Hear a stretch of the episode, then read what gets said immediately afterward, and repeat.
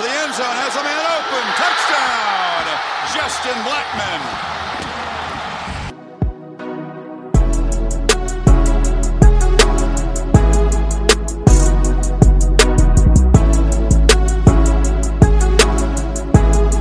Everybody to another edition of Locked On Pokes. I'm your host, Colby Powell. Glad that you are all with me. Make sure you head over and follow me on Twitter at Colby J Powell, at Locked On Pokes. Follow our partners as well, Boone Pickens State on Twitter at B P underscore State, where they are currently having voting on the logo bracket. Your favorite Oklahoma State logos. Check that out at B P underscore State on Twitter, and then search Boone Pickens State on Facebook and Instagram. Joining me this Friday, as he does every Friday, Oklahoma State insider Jack Klein. Jack, what's going on? Hey, not much. How's it going, buddy? Oh, it's good. It's good. It, it's weird. Uh, another week has gone by with no sports. Um, much but Netflix has been King, watched. Though. We did. We had Tiger King, though. Did you watch Tiger King? I did. It's fantastic. Have you seen the whole it's thing? It's so fascinating. Like, did you watch the whole season? I did. We watched in one sit-down, which I'm kind of embarrassed oh to admit. Oh, my God. But, uh, it's it's unbelievable. It's like one of those little late night ones. I mean, you're quarantined, you got nothing else to do, and we're like, well, let's just go ahead and knock it out. And it was like Twitter was going crazy with it, and so it was like, well, let's just go ahead and watch all of it. And if it wasn't like an actual true story, I don't really know how you would think that it's real. You know what I mean? Like it's it's really out there. Yeah, I haven't watched it, but I'm familiar with kind of the story of Joe Exotic. Um, Dana and I are trying to finish Dexter so that we can watch it because we're too hooked on Dexter to watch anything else. We've only got three episodes left in the entire series. Did you ever watch Dexter back in the day? I did not. And okay. uh, you're one of those people that just like whenever you start a series, you, you can't – it feels like you're cheating on the series if you go to a different one in the middle of it. Is that what you're kind of feeling? Yeah, I mean, I kind of watch T V the same way I eat. Whenever I eat, I have to eat one thing and then move on to the next thing and then move on to the next thing. And I can't eat one portion of my meal. Like if I have a hamburger and fries, I can't eat any fries until I finish my hamburger. I'm kind of the same way with my T V shows. I can't switch to Tiger King until I finish Dexter. Well, it's weird that you're you're such a big – like. T V series guy, but you don't really watch movies. But I guess that's a different conversation for a different podcast. That is a different conversation for a different podcast. uh, I wanted to get your take on Kirk Herbstreit's comments earlier today. Kirk Herbstreit said that he would be, quote, shocked if we play college football this season, that the idea of packing eighty thousand people sitting next to each other in stadiums in five, six months just doesn't seem realistic. We're getting further into this coronavirus thing now. We're further down this road of everybody being quarantined and trying to figure this out. The numbers are getting worse every day. The hope is that at some point it's going to peak and then we're going to start coming down the other side of it and return to some sense of normalcy. But what do you make of Kirk Herbstreit coming out and saying that earlier today, and how devastating would it be if we didn't have college football this fall? You know, I was pretty shocked whenever he said it. I, I think a lot of it is that there's just so much unknown with just, not just the sporting world, but just, you know, our, our lives as we know it. I mean, me and you have been quarantined now for, for a while. And so I think Herbstreit's thing is that I think he's more trying to maybe just get that out there to be like, hey, this is a possibility. Um, I, you know, I think that's just so far down the line. I mean, you think about just two weeks ago was whenever they really canceled the N B A season and March Madness. And, you know, a week before that, you know, it's like so everyone crazy. Saw them. That feels yeah, like it was about three that. months like, ago.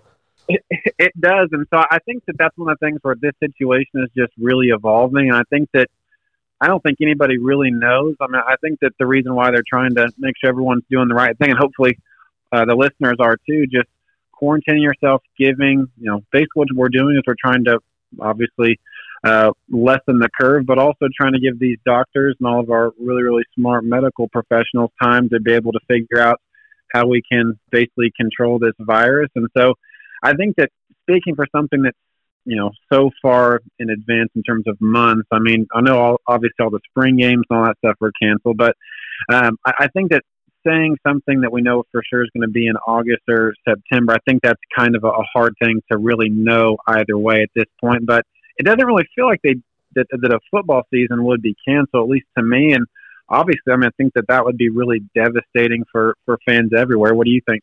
Uh, I mean, I think it would be especially devastating for Oklahoma State fans because Oklahoma State's the kind of program that doesn't have opportunities to compete at a, a really high level, a, a top ten in the country level, but about every couple times a decade.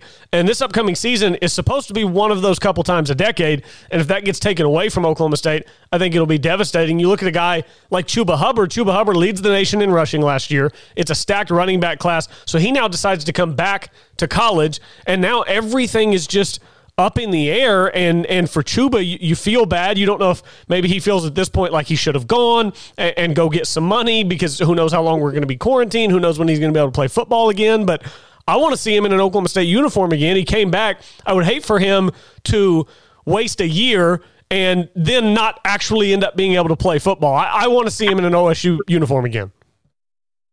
Yeah, I do too. Anyhow, it really started making me think the last couple of weeks where Um, you know, then we'll get more into kind of Chuba and what he projects next year for O S U. But do you, uh, I mean, it was such a weird situation. I know it's obviously too late with the combine going away, but like, do you think that if they told Chuba that he today, if he could make a decision by Monday to join the draft or go back, do you think his decision would change? Man, that is a based good on all question. The information. I mean, it might. It's possible. Because, again, if you get drafted on, let's say, April twenty-third, April twenty-fourth, whenever the case would be, even if you're quarantined for a year, you've still got some money in your pocket. You're still going to sign a contract. You're still going to get a little signing bonus. So you're still going to have some walking around money. And right. If you're not going to be playing football anyway, I, I don't know, man. It's just, it's a weird time we're living in where we're even talking about these things. Um, cause you know, if, if college doesn't play, then the N F L's not going to play. I, I don't think one would play and have the other not play. So I, I feel like we're just kind of stuck in football purgatory right now. Right. Plus, with like the, I know that they talked about this with the N B A, and I saw one uh, on uh, some of the sports shows today talking about would N F L go to fanless sports, and I'm, Ugh. I, I just don't see how how that would necessarily Can happen. You imagine? Again, everything. Can you imagine? I couldn't imagine Mahomes that. Throwing an eighty-yard touchdown to Tyreek Hill, and there's nobody there, nobody to cheer, nobody to celebrate. Can you imagine watching that on T V? So I, I can because I've seen it so many times. You're talking about eighty-yard pass. You're talking about no fans. No fans. I'm sorry. I didn't know what you were talking about. No fans. I should have used a non-Chiefs example. That was my fault. Yeah, because uh, I'm a huge Chiefs fan, and uh, it's really funny because we talked about this too with Chuba, where I think all year we were under the impression that okay, he, you know, regardless of some of the, you know, the criticism they had, where I think a lot of it was people that didn't watch him a lot. You know, you saw criticism throughout the year that was like, well, he's a smaller back. Can he really get through? Like, can he be a power enough back to get between the tackles? And I mean, I, he showed that he's one of the most complete backs. Um, Jack, out he had there. a thousand-yard rushing season inside and outside the tackles. He, he got north of a thousand in between the tackles, and he got north of a thousand outside the tackles, which just shows his versatility as a back. Yeah, I think that's one of the things that we talked about though too, where those people that were saying those things don't. It, it's like they don't watch the tape. You know what I mean? Like, I mean, he's obviously everything for the team, and you know, not to go too far with the Chiefs. That's one of the places that we talked about where I said, you know, I, I think in a lot of the mocks he was going in second and third round, but it was going to a team like Kansas City, and it's like, can you imagine him in that offense? I mean, like, was there a more perfect? Is there a more perfect fit for that? But I mean, in terms of of Chuba, I mean, looking forward, I think that we were both pretty shocked whenever he decided to come back. Um, at least I, I absolutely was. Yeah, I was pretty surprised. Um, just because, I mean, I think at worst, most people had him as a, a top five guy at the position. Um, and so I think that it, it's very conflicting as a fan because the running back position is just way different than the other ones. You know, I know that even if Tylan Wallace would have come back without the injury, um, you know, it's like, hey, receivers and quarterbacks, you can have a long career. But it seems like with the running back groups, it's like, you know, by the time you hit your, you know, your late twenties, it seems like those guys are kind of getting phased out of the N F L for these guys that are, you know, in the younger twenties. And so um, in terms just being conflicted in terms of thinking that he was going to go and, you know, he could make a lot of money being an N F L caliber uh, running back, but also being extremely happy as an O S U fan because, I mean, let's just face it, Chuba's the best player on the team. And, and how many games he just changes just because he hits the hole one time and he's gone. And, you know, having a guy like that can be an instant punch that can get you, you know, he can get you multiple points on the board just by normal plays. I mean, it's like they drew up, you know, all these fancy running plays for him. It was a lot of just very simple run plays that he just is so great. And he's able to just break off tackles and, and you know, go uh, long distances. The one thing I would say, what that I do think is the most important for him this year, is I, I think, you know, obviously with, with new coordinator, I don't know how this is going to be, but I think he needs to be more of a guy out the backfield. I think he needs to be a guy that touches it in so many different ways. I think him being able to, you know, pass or catch passes and do those things is kind of like the next real full evolution of his game. Didn't feel like he caught a ton uh, out of the backfield. Did it to you?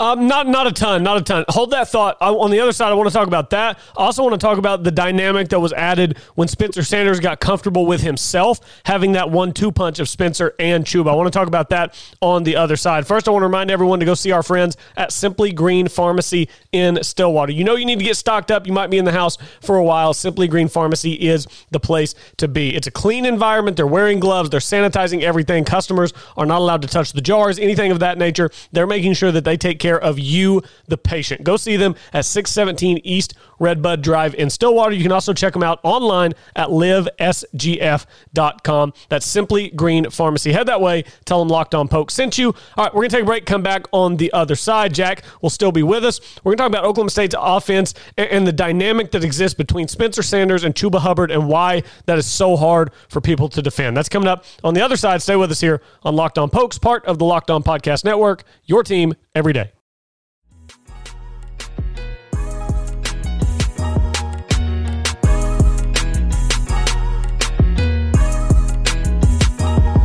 Welcome back to Locked On Pokes. Make sure you head over to Twitter. Follow me at Colby J. Powell at Locked On Pokes, and follow our partners Boone Pickens State. Make sure you vote in the logo bracket challenge that's going on right now. They've got the swinging Pete's, they've got the wrestling Pete's, baseball Pete's, softball Pete's, whatever Pete's you have, they've got it. All the O S U logos. Go vote on them as we're trying to have a little fun right now while there are no sports, and we're having fun talking about Oklahoma State football and the dynamic that exists between Spencer Sanders and Chuba Hubbard. Jack, I think toward the end of last season, right before Spencer Sanders got hurt, you know, you had the Texas Tech game and the Baylor game. That was the bad Spencer Sanders. And then I think as the season prog- progressed, Shawn Gleason started to figure out how to use those two guys together and make life miserable for opposing defenses, because w- with Chuba's big playability and now Spencer Sanders running the ball for one hundred yards a game, w- when you take him out, you saw how much easier it was for teams to defend Chuba when Spencer was not out there, because they load up, they fill all the running gaps, and there's just nowhere to go. But when Spencer is there, that one extra guy has to hold for that extra half second to make sure Spencer doesn't keep it, and that half second is all Chuba needs sometimes to take it to the house. So that dynamic between Spencer and Chuba, I think they feed off each other so much, and, and it makes each one that more special.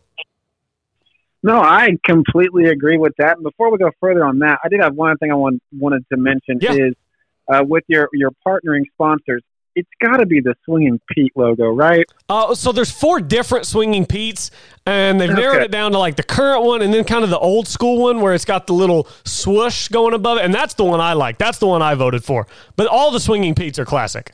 I must say, that, that's got to be the must.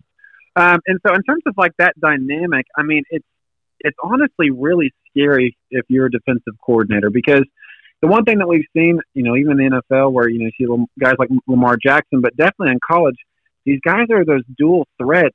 Defenses just can't contain them, you know, and with having, you know, not just the dual threat quarterback with Spencer, but having, you know, the best back in the country with Chuba back there.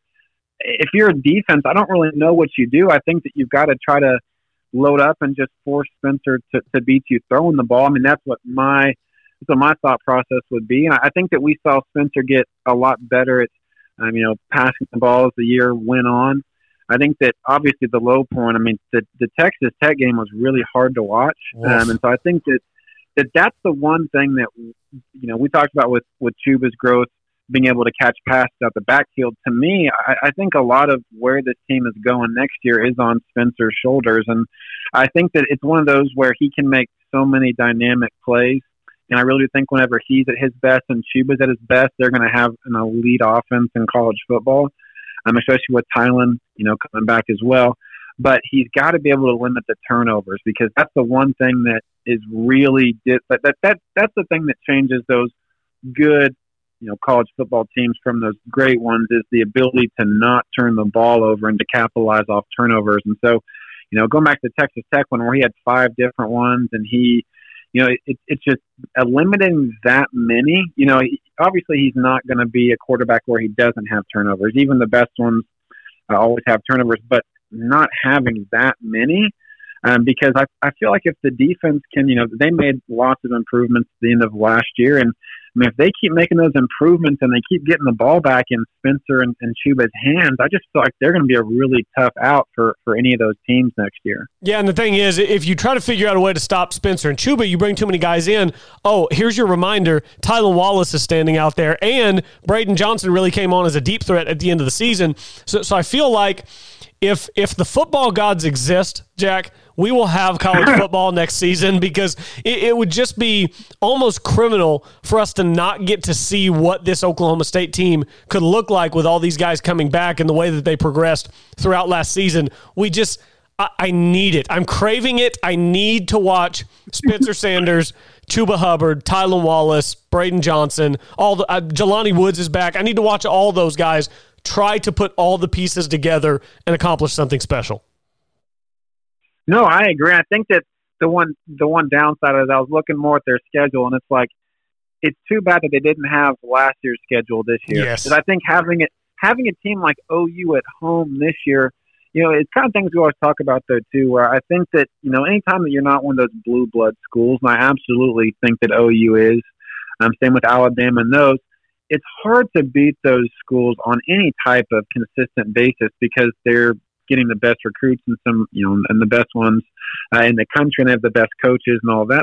But um, it's like on those years where they have similar talent, you know, we, you know, our freshman year at O S U, we had the Brandon Whedon and all of that. And it was like, we definitely, it's those years that you have those types of players that you need to, to be competitive. You need to beat them. It's like, you know, like last year, you know, Spencer Sanders is out, Tylan Wallace is out. You're not going to beat O U in a year like that.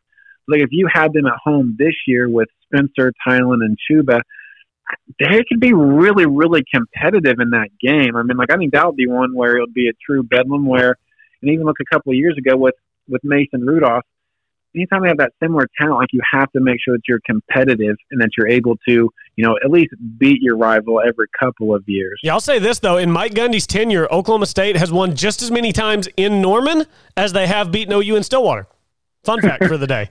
Isn't that a crazy stat, though? One so, each. So maybe it's better. Maybe it's better that they're on the road. Maybe. I don't know. One each, which is crazy, crazy, crazy, crazy to think about. Um, by the way, the early line has come out on that game. Have you seen the point spread for Bedlam? I did not. Take a guess. It's in Norman. O U's won fifteen of the last seventeen. Your your best guess is what that line is. O U minus fourteen. Oh, no, you're way too high. You're way too high. Oklahoma State's got stuff coming back. Eight and a half. Eight and a half's the line. Okay. Vegas got to get money on both sides. Plus fourteen. Yeah. A lot of money would come in on O S U plus fourteen if they were getting two touchdowns. Well, no, I, I'm I'm trying to use the, lim- the the power that we have here on the show to make that line minus fourteen, so then we can go ahead and bet it. Yes, we have such pull and such reach with the influencers in Vegas that I would be shocked if that line hasn't moved up to double digits uh, by the time we're I on mean, next Friday. We're locked in. That's what I'm saying. Just don't be surprised if that moves up to twelve, twelve and a half by next week, and then we just bet it. Uh, sounds like a plan. We're going to take one more break, come back on the other side. Uh, and I want to get your thoughts on Cade Cunningham just tweeting at uncommitted recruits across the country uh, and what it could potentially look like if some more of those guys decide to join him in Stillwater next season. We're going to take a break, come back, and wrap this thing up. Stay with us here on Locked On Pokes, part of the Locked On Podcast Network, your team every day.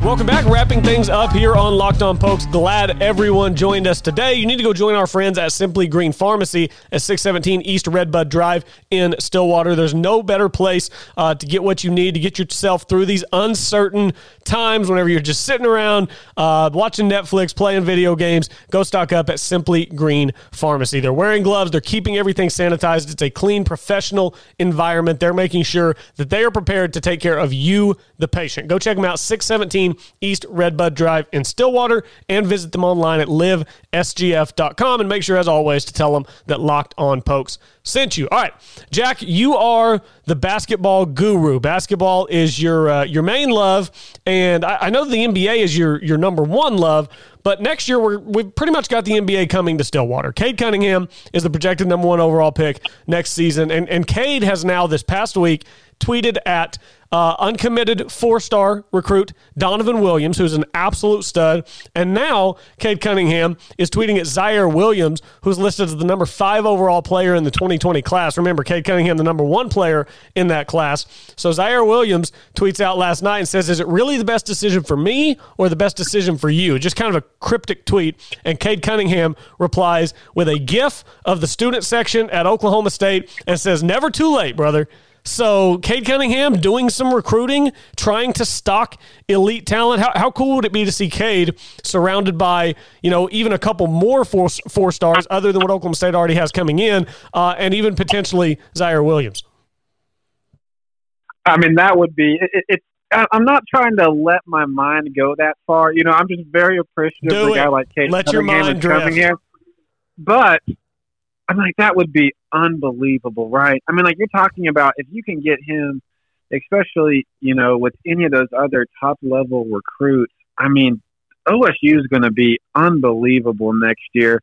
And I do think that that would speak to, you know, how impactful Cade is. I mean, if he's able to recruit other people to, to Oklahoma State and all that, where, you know, especially, you know, those five-star recruits, you know that they have standing offers with places, you know, like Kentucky, Duke, Kansas, any of those elite-level programs. So, I mean, if he was able to, you know, switch any of those recruits to come to Oklahoma State, I mean, that would show, I think, not just his skill level in terms of what he is on the court, but I think it would also show that people really like him and people wanted to come play with him. I think that that would be, that would be what I would take from him. To me, that would be more profound than anything that he could put on the court in terms of if he can get those other guys that want to come to, to Stillwater and play with him.